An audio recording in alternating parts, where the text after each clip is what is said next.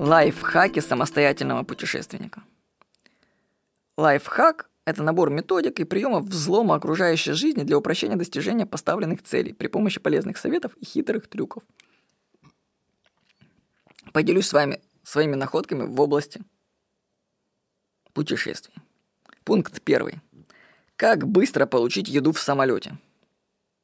Если вы летали, то знаете, что еду в самолете развозят медленно и по очереди – как сделать так, чтобы тебе еду привезли первым? У зарубежных авиакомпаний при бронировании билетов на сайте есть функция выбора питания.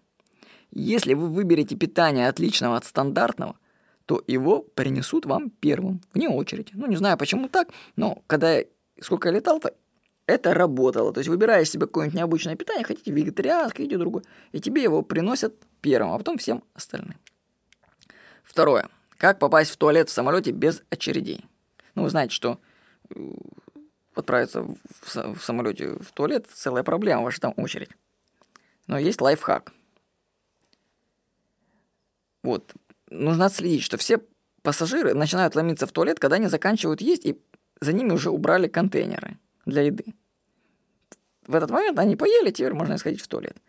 Не нужно ждать этого момента. Поешьте быстрее остальных – не дожидайтесь, пока у вас заберут контейнеры, выбирайте из своего сидения, и путь свободен. Потому что на самом деле можно быстренько в туалеты ходить, просто не делай как все. Вот. Как третье, как обойти очередь в аэропорту? Если вы путешествуете с маленьким ребенком, то внимательно смотрите по сторонам. Вы можете заметить специального человека, который пропускает людей с детьми без очереди попадитесь ему на глаза. Особенно это работает в азиатских странах, такое как в Таиланде. Там с ребенком тебя вообще пропускают по отдельному вип-коридору.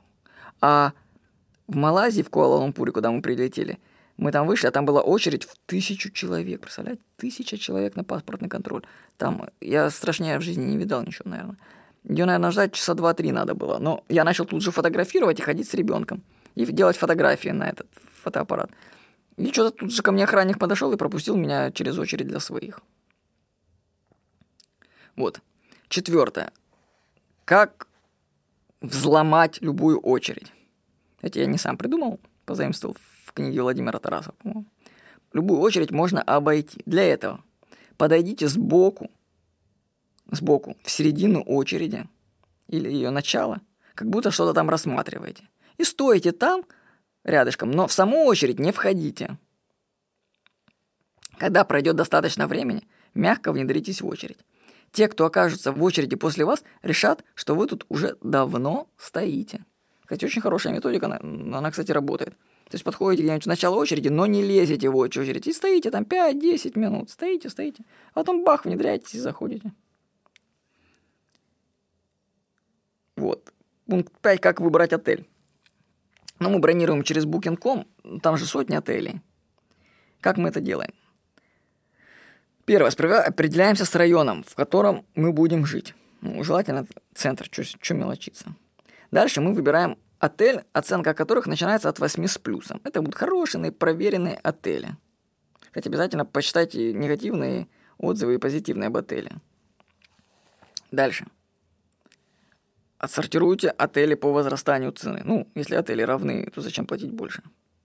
Бронируйте отель на короткий срок. Если прилетаете в незнакомый город, то непонятно, что там к чему. Выберите отель на пару дней, осмотритесь. Если понравится место и отель, то сразу продлите его. Или же выберите другой. Обычно отели группируются рядом друг с другом. Вы можете посмотреть на месте и сделать свой выбор. Дело в том, что даже не все отели бывают представлены в интернете. Вот еще отели часто предлагают выбор вида из номера на сад или на бассейн. Вид на бассейн может стоить гораздо дороже, а при этом сам номер будет хуже, потому что около бассейна шумно. Так что выбирайте номера с видом на сад. Дальше. Внимательно читайте на сайте правила отеля, потому что есть такие, где нельзя с детьми, например. Или, например, у них интернет только в общественных местах. Вообще, если есть возможность, то выбирайте отели с бассейном. В них приятно в бассейнах проводить время. Дальше еще такой лайфхак, что путешествуйте с планшетным компьютером. Потому что данные бронирования отелей и билеты на самолет можно хранить на iPad. Можно делать скриншоты страниц прямо с сайтов. Электронные версии документов, билет, эти же самые самолеты, работают так же, как и бумажные. То есть чтобы сесть на самолет, я просто показываю iPad и на нем билетик. Да, и обязательно, кстати, имейте телефонные номера отелей под рукой, чтобы таксисты могли позвонить в них. Например, в, Та- в Таиланде они не ориентируются на местности, их только можно навести по телефону. Так что применяйте эти лайфхаки, и ваши путешествия станут проще. Эта заметка была написана 26 января 2014 года.